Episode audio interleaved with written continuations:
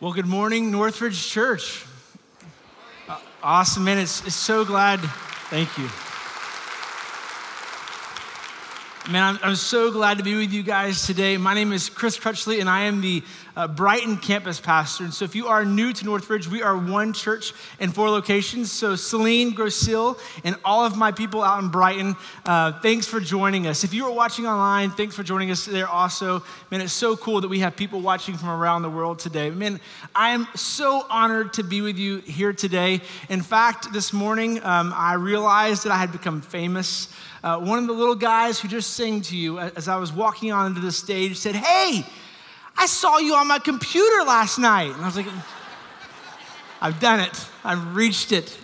Uh, it was awesome. So, really, what a special day it is. Happy Mother's Day. We're, we're honored that you are here. And so, when Brad asked me to teach today, I mean, I immediately knew the topic that I wanted to share with you. And it was a truth that I learned in my life about 14 years ago. It began to become real. And it was 14 years ago that I realized that I had believed something. And this belief was that the girl that I was dating, she was the one. The one that I wanted to spend the rest of my life with, the one that I wanted to marry. And because of this belief, I needed to begin acting on some things. I needed to go buy a ring. I needed to go talk to her parents and ask permission to ask their daughter, could I marry them? And then I needed to do the thing that has to be done. I need to propose. You know, you can't just drop to a knee, guys, when it's time to propose. You can't just, you know, say, Will you marry me? You, you gotta. You got to put some heart and some effort and some creativity into it. You got to plan. You got to you got to show her that man, she's the one and you love her the most. And so I remember, you know, a couple weeks into planning, I had some friends involved, and I remember the day came when it was it was the day I'm to ask my now wife Jamie to marry me. And we had already had plans for that day. We were going to go to this uh, event that was happening. It was an evening. We were going to meet out some friends, and it was like a Christian concert type thing. And I remember, like, in her mind, she believed we were doing that, but I knew the truth. I was going to throw off our plans. I'm going to propose. And so we get in the car, and we're, we're getting ready to head out. And I ask her, like, her, this question Would you mind if I change our plans just a little bit? Do you mind if on our way, if I swing by this? This scenic route my parents told me about, and I take you to this place where we watch the sunset, and then we'll go to that event. She's like, Yeah, sure, no big deal, Chris. That's fine, wonderful. I said, Well, hey, I, I don't want you to see it before we get there, so would you mind putting on a blindfold? That's not awkward. And she agreed, you know, like, I promise I was not kidnapping her for anyone who saw her in the car with a blindfold on. Um, so she puts the blindfold on, and we're driving, and I immediately, what I, what I need to do is I need to, I need her to lose her sense of direction. And this is our hometown. She knows the direction we should be going. And so I get her the blindfold on, and I immediately pull into a parking lot and make like 30 different turns. she is confused. She has no clue where we're going. And so what I'm doing is I then route us back to this church. And this church is the church that we both went to. And I knew that this would be the church that we're going to get married at. And so I pull in the church parking lot, I walk her into the church, um, into the back doors, and I place her at the center aisle in the back of the church. If you can imagine the center aisle, she was in the back. And I walk to the front, and now all of our friends are in the balcony. And my friends that were here had already placed like rose petals down the center aisle. And I asked her to remove her blindfold, and she realizes that she's standing in the church that we're eventually going to one day get married in. And I ask her to walk down that aisle that she will walk down. And that's where I drop the knee and tell her how much I love her, how much she means to me, and that I want to spend the rest of my life with her. And guess what? She said yes, like the greatest day of my life. Woo! Yeah, right? You know, so it was it was awesome. Uh, we celebrate 13 years of marriage this August, and man, what a fun ride it's been. But it was right after this experience that I began to realize there was this truth going on in my life that I needed to embrace. And by embracing it, it literally changed the trajectory of my life, and I believe it can yours too. And it's this belief leads to action. Make sure you hear that today. Belief always leads to action. Because I believed she was the one, it led me to propose to her. Uh, for a lot of you in the room today, you have this belief that your mom is the best mom on the planet. And because you believe that, you acted. You bought her some flowers or some chocolates or a small gift. Maybe you're taking her to lunch or even to dinner tonight. Like, you did this thing because you believe she's the best mom ever. And if, if you haven't acted, you still have time. You can get that done today. Swing by Myers when you leave, okay? Do something. Um, it, it, belief always leads to action. Listen, not only is that true today, but it's been true across history. History has taught us over and over again that belief leads to action. Think about it this way there once was this belief that a ship was built. And this ship was the best ship of all time. In fact, it was believed to be unsinkable. You know this ship to be the Titanic. You know, because of this belief that this ship was the best there was and that it was unsinkable, the action that was made was that they would only put enough lifeboats on this ship for half of the ship's capacity.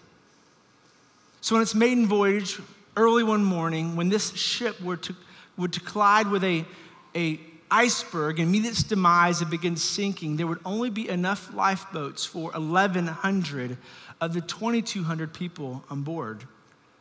You know, belief always leads to action. And it was this truth that actually became a litmus test for my life. I began to line things up. You know, like if I say I believe this, does my action support it? You know, is do, can you see that my action supports my belief? And uh, this truth really began to kind of rein in on one special area of my life that I want to share with you guys today. And it was this um, I began to see an issue with my belief lining up with my action when it came to sharing my faith. You know, I believed John 14, 6. Jesus says in the book of John that He is the way, the truth, and the life. No one comes to the Father except through Him. Like Jesus acknowledges this, and I believed it. And if you believe this is true, uh, the action would be to share this with everyone you know. Listen, there's only one way to God, it's through Jesus. And by believing this, you also believe that apart from relationship with Jesus, there is no access to God, which means you will spend your life here on earth separated from God and even in eternity separated from God. And I remember thinking, I don't like that. I want them to know Jesus, but my actions weren't supporting my belief. I did not know how to share my faith for anything. And I feel like maybe some of you here today, maybe you're in the same boat. Maybe for you it was, you know, fear, fear of, man, if I say what I believe to my friends, it's gonna make our relationship different. Maybe it's gonna make it awkward. Or maybe the place that you work, maybe you're, you're not allowed to share what you, your faith is. Or, or maybe you don't share your faith because you feel you don't know enough about the Bible. Maybe you don't know enough of what to say. But regardless of the reason, I do feel there's, there's a lot of us that our belief and action don't line up. And so today I want to address this whole topic of evangelism. Now, when I say that word, like that kind of brings in baggage, like, oh gosh, evangelism. You know, like as a kid, I was trained in how to share my faith. I went through classes and learned scripts and memorized Bible verses so that I could knock on your door, this random stranger, and I would knock on their door and hopefully they would answer, you know. And if they answered, I would start off this conversation with this stranger by saying this If you were to die today, do you know where you would spend eternity? That's a great first impression question, you know? Like, you want to meet someone new, ask them that question. I mean, they would look at you with this dumbfounded response of, like, who are you? Uh, you know, I'm a high school kid learning this stuff. And, you know, if they didn't answer that question, I would follow it up with a second one just to get conversation started. You know, if you were to die today and stand before God and He were to say, Why should I let you into heaven? What would you say? The answer was usually, Get off my front porch. and, you know, I'm like, this is what I was trained, but it wasn't working. And so, how do we share our faith in an ever changing culture? And I want to share that with you guys today because I truly believe that our belief should lead and always will lead to action. And so, we're going to jump into the book of Mark today. And there's an event that happens that I want to walk you through. And in this event, there are four men. And these four men have a strong belief, and their belief leads them to action. Their belief is that they have a friend who needs Jesus. And I want to walk you through their story and what they do. And listen, as we walk through, I'm going to pull out three points, three beliefs that they have that lead to action in this ultimate goal of getting this man to Jesus. And so, if you would, join me, Book of Mark, you can read on the screens. We're going to be in chapter two. If you are new with us, the book of Mark is in the New Testament of the Bible, so it's the second portion. There's Old and New, and it's the second book of the Bible. There's Matthew, and then there's Mark. We'll be chapter 2, starting in verse 1. It says this And when he returned, this is speaking of Jesus, to Capernaum, after some days, it was reported that he was at home. And many were gathered together so that there was no more room, not even at the door. He was preaching the word to them. So, why is this house so crowded? Why is it so packed? Let me tell you. So, Jesus, in the weeks and months leading up to him coming home to Capernaum, had been doing some incredible things. In fact, Jesus' ministry began as he, he walked up to this guy named John the Baptist and asked him to baptize him. Now, Jesus, before he gets baptized, um, Jesus and all those witnessing this hear a voice come from the heavens. It, it's God speaking. And just for a minute, imagine with me what you would do if you heard, if all of us heard God begin to speak. First of all, we would stop and listen. And then we would tell everybody that we knew what we'd heard. So God speaks and says, This is my son, speaking of Jesus, whom I'm well pleased. Everyone in the audience, everyone in attendance witnessed God speaking. And they begin to tell people, Oh my gosh, I heard God speak. And he said, This guy is his son, you know. So they begin sharing. Well, Jesus' ministry begins. He starts going around and he begins healing people. Like people who have leprosy, which is like the, the disease that no one wants, that no one wants to get near, he walks up to them, touches them, and they're healed. People are witnessing this. And when they witness this, whoa, they begin telling everyone they know. People who uh, the Bible says maybe had unclean spirits or demons would be a word we'd use. Uh, Jesus would remove these from them. And like these people were completely different people. Like something changed. People witnessed this. And everyone's talking about what Jesus has done. Like, if this were to happen in our culture today, Jesus would be trending on Twitter. It would be something like this um, hashtag OMG, uh, hashtag you've got to see this, uh, hashtag Jesus heals. Like, it would be trending because everyone was talking about it. Everyone who witnessed it was telling people. And so when Jesus comes home to Capernaum, probably in the house of Peter, one of his disciples, like people flock to this location. They want to meet this man who's been doing this stuff. They want to know and hear from him. So the house is absolutely packed, there's no room. Right, in verse 3, it says this And they came bringing to him a paralytic carried by four men. So these four men approach Jesus' house, or, or the house he's teaching in, and they're bringing with them a paralytic. They're carrying him. And, and sometimes when we read God's word, we we sometimes just read past things without slowing down to remember that this is a different cultural context. Like, it said that these four men carried him. They didn't call Uber, they didn't call an ambulance, they didn't get in their car. No, they actually went to where this man was. They found the bed that he would lay on, which would look something like this. And they said, Hey, you're going with us. They picked him up and they literally carried him. Now, for these guys to have done this in this culture would have meant they'd probably had to sacrifice going to work that day, which would have been a day's worth of wages. They would have sacrificed that and they would have had to commit to carrying him in the heat of the day and, and getting him to Jesus. This was a, a hey, listen, we're going to do this, a promise they made to him. And the question I would ask is why would they do such a thing? Why would they do this for him? And the first point I want to bring to you today is that these men believed what they had heard. They had believed what they'd heard about Jesus. Like they Jesus had been doing things, miraculous things, and man, they knew, gosh, he's capable. We, we believe this. And I would ask you today this question What have you heard about Jesus?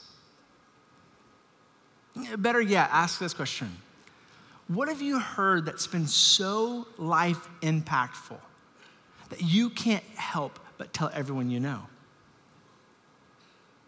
You know, the Bible teaches us that we still to this day, though Jesus is not walking on this earth, we can hear from him. In fact, it says it this way. Um, in the New Testament, it says in Romans 10 17, it says that faith comes from hearing, and hearing through the words of Christ. We can still hear of what Jesus did and is capable of doing when we engage and read God's word. Now, these four men, there's something interesting about what they've done here. They make this unique connection that I think is very important for us today. You know, they had heard of what Jesus was doing. Not only did they believe it, but what they had heard was actually not from for them. They made this connection that what they had heard about Jesus and what he was doing was actually for someone they knew. You know, they knew this man who had been living a life um, sitting probably on this bed, maybe at a place for all day in the heat. And what he would probably do all day long was beg for money. He couldn't work, he couldn't provide an income to buy food. So these, these four friends, these four men, they knew someone who needed what they had heard about. I wonder how many people we pass by every day who, who are like this man. Maybe they're not paralyzed, but maybe they have a similar circumstance. Maybe they've come to the belief that this is just how life is going to be. Maybe they have no hope for anything different. They believe that this is just the, the cards that life dealt them, and this is just what I've got. I can't change anything. I just keep living. I just keep existing the same, existing in the same mundane life. How many people do we pass by who are like this man?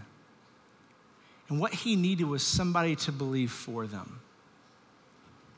Who are you believing in what Jesus can do for? I, I wonder how many of you might be here today. And maybe you're in the same situation as this man. Maybe you have lost hope. Maybe you believe that this is just the way life is and that it can't get any better and you have no hope for a better day. Maybe you have a need. And what you've been longing for is for someone to carry you to Jesus. And I want you to know that you are in the right place today. You are not here by coincidence. You are at a church full of people who want to help carry you to Jesus. And I tell you this at the end of today's service, you have an opportunity to come forward and meet with a team of people who will line this front of the stage. And they will be willing to walk with you. They'll be willing to pray with you and to help you on this journey of experiencing a God who wants to be present, who wants to meet your need and wants to be in your life. And so I would, I would tell you this at the end of today's service if you feel like you're here and you feel like, man, I just, I need someone to carry me to Jesus, I would ask you to walk forward at the end of the service and let someone pray with you and talk with you. And so the first thing that these guys did, was they believed what they heard. But it was more than just one thing. I mean, they believed multiple things. They, the next thing they did is they, they believed that it couldn't be done alone. I mean, these four guys had to all play a part in getting this man to Jesus. I'm sure one of them maybe had the idea, and then one of them had, uh, one of them said, "Hey, you know what? I think I think Jesus could do something. Oh yeah, that's a that's a good idea. I think I think maybe we should maybe we should get a couple other people together, and maybe we should carry him. Oh, that's a great idea. Let's let's do it on this day. Like it, it took them all playing their part to get this man to Jesus. We all have to play our part. It says this God is speaking, and He's teaching us throughout Scripture that there's this idea that, man, we weren't meant to do life alone. He says it in Genesis 2:18. Then the Lord God said, It's not good that man should be alone. I will make a helper fit for him. God speaking says, man, it's just not good for you to be alone.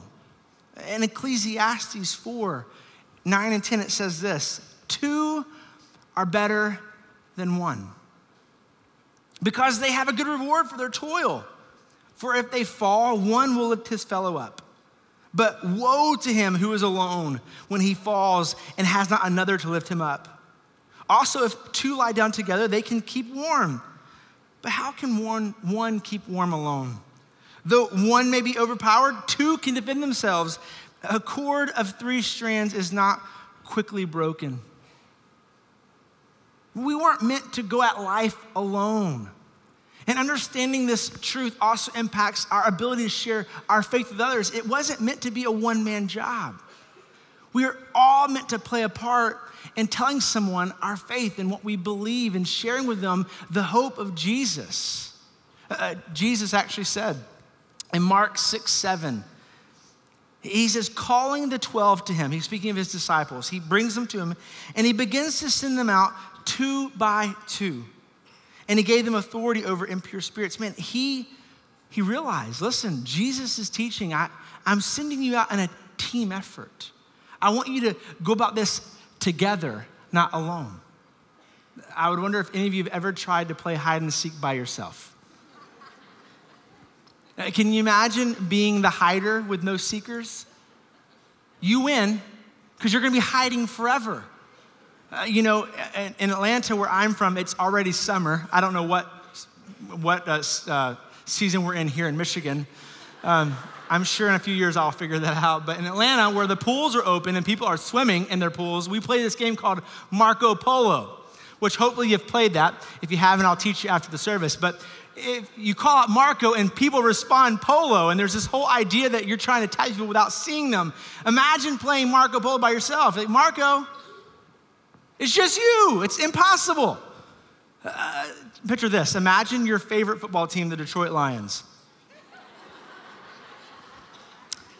You laugh, maybe because it's not true. Uh, the Detroit Lions, let's imagine for this one beautiful Sunday afternoon, uh, Matthew Stafford takes the field all by himself for the first play of the game. Can, can you just imagine with me for a moment what's going to happen to Matthew Stafford while he makes that first play? Uh, he might end up on a, a, a mat um, because he's going to get ran over. It's, it's not going to go well for Matthew Stafford because what he needs in that moment is he needs someone to hike the ball to him. He needs a line of defense to protect him, and then he needs receivers to run so that he actually can move the ball down the field. It, it's a team effort that makes them successful. And the, the same is true when it comes to our approach at sharing our faith. We all have to play our part. And I wonder, what's your part? Are you playing it? So the story continues. We pick up in verse 4. So they believe what they've heard. They believed it couldn't be done alone or by themselves. And in verse 4, it says this And when they could not get near him because of the crowd, they removed the roof above him. And when they had made an opening, they let down the bed on which the paralytic lay. Man, the, fourth, the third point I want to make to you is this they believed nothing could stop them. I mean, not only do they believe what they've heard, not only they believe it couldn't be done alone, but now it's listen, we've gotten here and we're going to do this. The determination, the persistence that these guys have. And so they get to the door, and let's talk about the team effort here. They get to the door, well, there's people standing here and they're not moving. Hmm, we got any ideas, guys? Yeah, I got one. What's your idea? Let's go tear a hole in the roof. That's a good friend to have, guys. So that's a good idea. So they go up in the second level. Imagine these homes. They have like this outdoor second level porch. It's open air and it gives access to the roof because roofs are made of clay, sticks, and branches, and so they need to be tended to yearly. And so these guys go up on this porch, there's no one there, and they begin digging a hole in someone's roof. They don't know whose house this is. They begin digging. And you know, when we read God's word, we sometimes think like, it's this moment like, la, like it's holy and reverent. Let's put a little bit of reality to this today. So they begin digging a hole, which, because the roof's up, gravity has an effect. As they dig, dust starts falling in the house. Mud, clay, sticks, branches start falling. The crowd inside is listening to teach, uh, Jesus teach is engaged. And then all of a sudden, oh man, I just got hit with a, a rock. And oh, a branch just fell. Like, what? What's happening? Like, is the house caving in? You know, like they're getting distracted. And first, it affects four or five people as dust falls. But as the hole gets bigger, light starts piercing through, which causes a distraction. Like, we see light coming through your roof. And they continue to dig this hole. And now everyone's affected. Like, they see this hole that's getting bigger and bigger. And they don't stop. They keep working, even though they hear people saying, hey, that's falling on me. Like, stop what you're, this ain't your house. You know, they keep doing it. Why? Why do they keep doing it? Because they believe. And belief always leads to action. And so they, they keep digging, they keep making this hole bigger and bigger until a person on a mat will fit through it. And they begin doing the unthinkable. Very carefully, they begin lowering this man down through the roof. Like all of them, hey, working together. You can imagine the people have stopped. Jesus is not teaching anymore. There is a man coming through the, the ceiling. We're all watching what's going on, okay? So he, layer, he lowers them down right to the feet of Jesus. And just, just imagine for a moment the awkwardness of the situation. Like, this man's paralyzed, and he's just looking at Jesus like, hey, dude, good to see you. And these guys keep doing it until eventually he's sitting at the feet of Jesus who's been teaching. And I can only imagine these four men in the ceiling look down at Jesus, and here's what they're thinking Hey, Jesus, we've heard what you're capable of. So here he is. We've heard. We believe. Here he is. Listen to what Jesus says in verse 5. And when Jesus saw their faith, he said to the paralytic, Son, your sins are forgiven. There's two things here. He first of all says, because of their faith. You know what faith is? Faith is when you believe what you've heard and it becomes action. When your belief, the thing that you've heard about Jesus to be true in your life, and you move to action, that's faith. He says, because of your faith, because you have believed these four guys, because you believed and you took action, because of your faith, his sins are forgiven. Who are you believing Jesus for? And then Jesus does the amazing. He says, Your sins are forgiven. But listen, these guys, I, I, I really believe, I believe that these four men had no clue what just happened. And I believed in their spirit, deep down in their, their soul, in the bottom of their heart, they were like, ah, we didn't bring him here to have his sins forgiven. We brought him here so that you would heal him. We want him to walk. We didn't bring him here for you to say, you're, you're forgiven. But, church, I want you to hear this. Jesus in this moment teaches us something very important. He cares far more about our heart than he does our condition. If Jesus in this moment would have simply chosen to heal this man of his paralysis and then sent him on, the way, sent him on his way, he would have still left disconnected from God. But Jesus, in his amazing ways, recognized and chose to deal with that which separated him from God, his sin. And I want you to know this today. This is the greatest gift Jesus could have given him. And it, it really is it's the greatest gift that he can give us today that he would choose to forgive us of our sin. He would choose to reconcile, to fix, to restore that which separates us from God. And when we believe this to be true, it's then we realize the importance, the necessity for us to begin to share our faith with others. And you're sitting here, you're like, great, Chris, I, I believe that. I believe that I should. I believe that it's required. I believe that God is asking me to share my faith with others, but, but how? What do I do? And so I want to share three things. Three things that I believe will help you begin the process of sharing your faith with others, of being uh, present and being willing to, to share in someone's greatest time of need. So listen to this. The first thing I want to bring you to, the first thing is this. We must begin. We must begin by looking for people's needs. We must begin looking for their needs. This is where it all starts, where it all begins. Think about this man who was paralyzed in Jesus the connection between the two meeting was not the four men who carried them. The connection was actually his need. It was his need that brought him to Jesus. If he was not paralyzed, there would have been no need to carry him to Jesus. We have to begin looking for people's need. And I, I wonder today if any of you are here and you find yourself in need you have a need that you've been trying to work through, you've been trying to fix, you've been trying to hide, you've been trying to live without, you've been trying to exist through, whatever it may be, you have this need. And every day you're reminded of it. Every day it bothers you. Every day it consumes your thought process, whatever it may be. And you're just looking for someone to, to ease it, to be the solution for it. And I tell you this I believe that Jesus is the answer to your need. And I would be interested to know if you would be willing, maybe today, to choose Jesus instead of doing it on your own or trying to hide it or trying to fix it.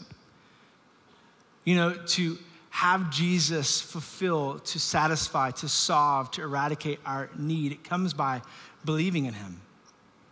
Simply choosing to acknowledge with your mouth, confessing that you've been doing it on your own and that you need Him to forgive you of your sins, to forgive you of the thing that separates you from God and ask Him to restore that connection by believing in Him, and then begin leading your life.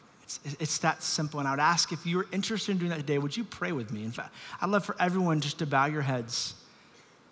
And if you find yourself here today and you're like, man, I have that need, I, I want to I want to see it eradicated. I want to see Jesus meet it.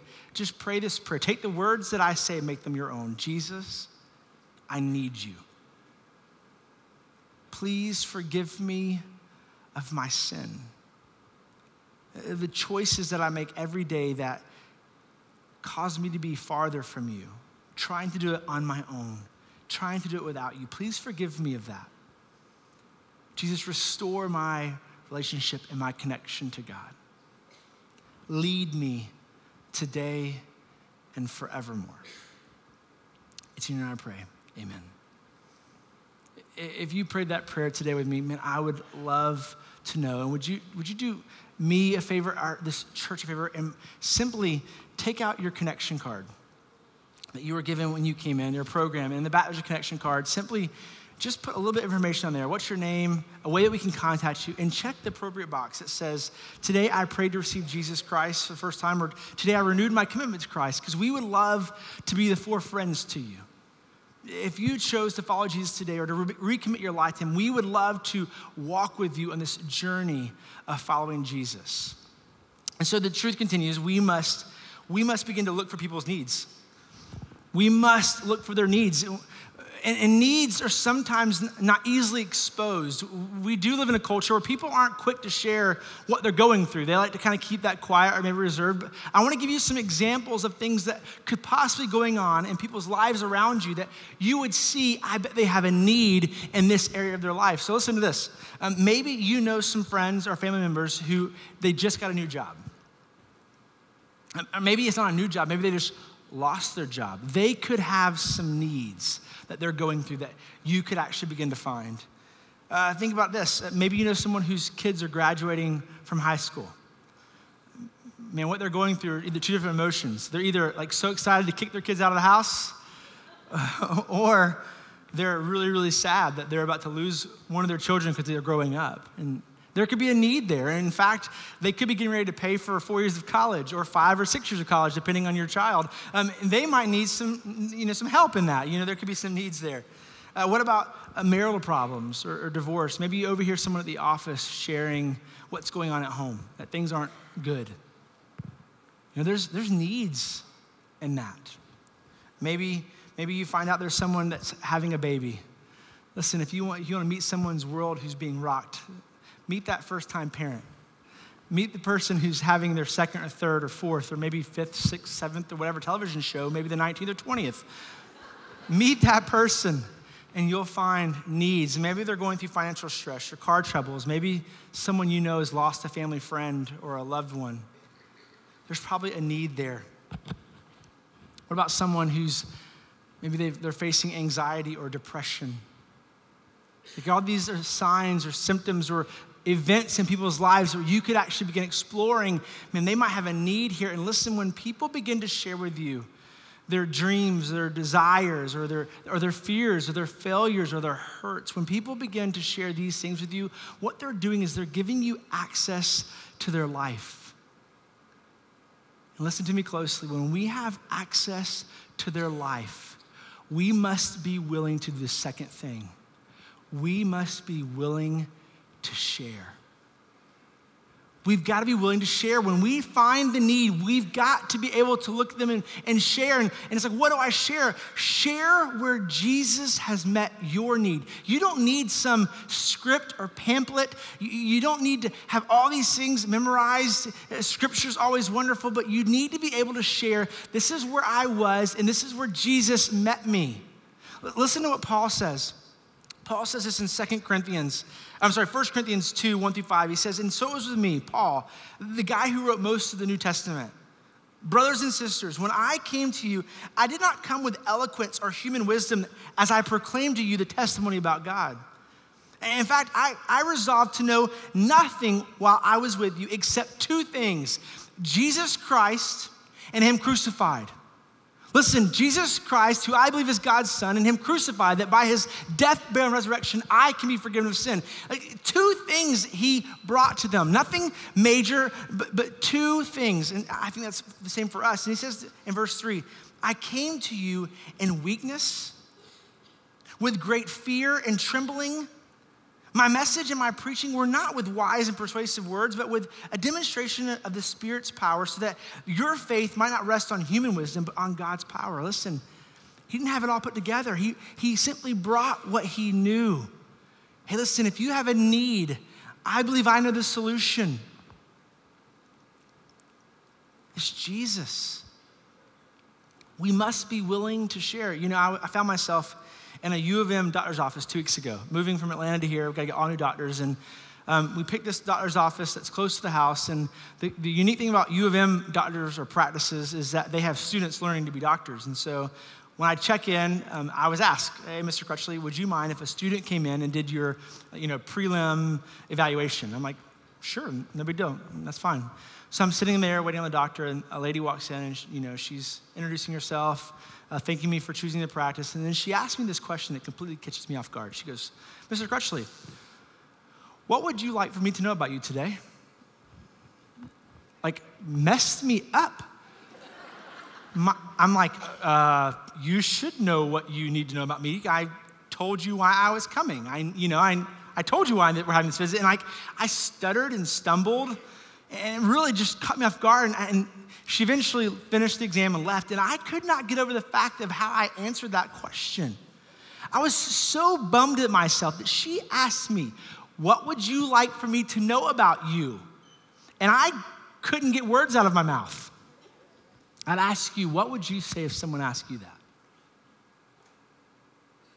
What would you say if someone said, Mr. Mrs., why do you believe in Jesus? I wrestle with this question all the time. Like, what's my response to that? Because I was raised in a Christian household? Because I believe the Bible? Because I went to seminary? Because I, I studied God's word? Is that the reason why I believe? A few years ago, I, I, I found myself face to face in a mirror. And the realization that I was having in the mirror was that I did not like the person I was becoming looking in the mirror, looking at myself, I'm like, I, I just don't like who you're choosing to be. And see, this, this, this circumstance happened after an event. I was hanging out with some family and friends, and I was telling this story about some things happening in my life. And I remember as I'm telling the story, I begin to exaggerate the story. I be- began telling some lies to make it better in certain areas and some things that weren't true that made me look a little better than I, I really am. And maybe it made me think the way I really don't think. And I remember staring in that mirror saying, Why did you do that, Chris? Why did you? Why did you tell them or why did you talk to them? Why did you try to, to show them the person that you're creating rather than the person that you are? It was a, it was a, it was a moment of extreme tension in my life. Like I was creating this person and I was letting the world see this person I was creating, but I was hiding the truth of who I was. I was studying in the book of Corinthians. I was actually in 2 Corinthians 12. And uh, Paul is writing here, and he says this in verse 9, and he says, But he said to me, speaking of Jesus, My grace is sufficient for you, for my power is made perfect in weakness. Paul responds, Therefore, I will boast all the more gladly about my weaknesses, so that the power of Christ may rest upon me. For the sake of Christ, then, I am content with weaknesses, insults, hardships, persecutions, and calamities. For when I am weak, then I am strong. It was here I began to realize listen, what I'm trying to do is hide my weaknesses. And that's the one thing where God says, listen, it's in your weaknesses that I actually am strong. So I remember trying from that day forward, even to this day, to begin sharing the truth when people were listening to me. Hey, listen, I, I don't have it all together. I'm not perfect. I have some struggles. This is where I'm wrestling with some things. This is where God is molding and changing me. This is where I'm wrestling against some of the things that He's saying to me. This is where I'm growing and where I'm struggling. I begin to share these things with people when, when they'd ask me about my belief or they'd ask me about who I was. I wanted to be honest with them. And in my honesty, I began to see something happen. People stopped seeing me and they started seeing Jesus. You know, that doctor eventually came into the office that I was sitting in, along with the assistant or the medical student. And I don't know why, I believe it was God's redemption, but she asked me this same question Mr. Crutchley, what would you like for me to know about you today? Deep breath, and with boldness, I said, You know what? I would like for you to know that I'm a follower of Jesus, that my wife and my family, we moved here because we wanted people to know in Michigan the hope of the gospel that Jesus came, died, and lives again for us that we may know the hope that he offers us. And man, when I said it to her and the motion in my eyes, she looked at me, oh, thank you. I, I wish she clapped. She looked at me with a look on her face that said, Well, why are you here today? she will never ask that question again. Uh, I mean, she's like, that was a dumb question. I'm not gonna ask anybody. No, but we have to be willing to share when people ask, when people share their needs. We've got to meet them in that moment. And we don't need to have some script. We don't need to have some memorized portion of things. We need to be able to say, This is why I believe in Jesus. This is what my need was, and this is what he did. It's Jesus Christ and him crucified. And listen, I will close today with this one point, and we'll be done we as a people must become front yard people. like, this is crazy. What does that mean? We are a culture of backyard people. In your mind, answer this question Where do you put playgrounds? Your backyard. I'll answer for you. Where, where do you put pools? Your backyard. Um, where, do you, where do you put trampolines? Your backyard. Where do where's your grill? Probably on your backyard. Where do you put fences around your backyard? We have become a backyard family society. I remember when I moved into a home in Atlanta, we were existing. We bought the house because of its backyard and its fence and its playground. I remember sitting back there one day and I remember thinking, me and Jamie, I'm like, you know what? I don't know any of our neighbors because we are back here so often. And it was then that I believe through the Spirit, I began like receiving some conviction that we must become front yard people. Because you know, it's in our front yard that we see our neighbors pulling from a long day's work. It's in the front yard that we see them go to their mailbox. It's in our front yard that we see them mowing the grass. It's in our front yard that we see them put up pink or blue balloons because they just brought a new baby home. You know, it's in the front yard where life happens. It's where we see it exist.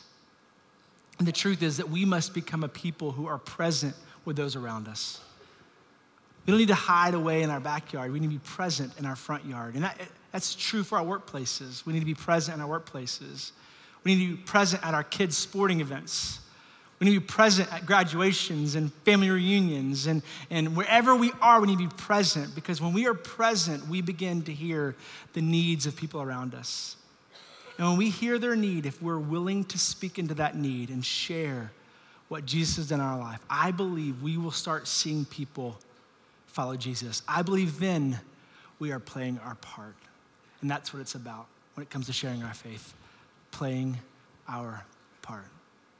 Thanks so much for being here. You guys have been amazing. We look forward to seeing you next week. You guys are dismissed.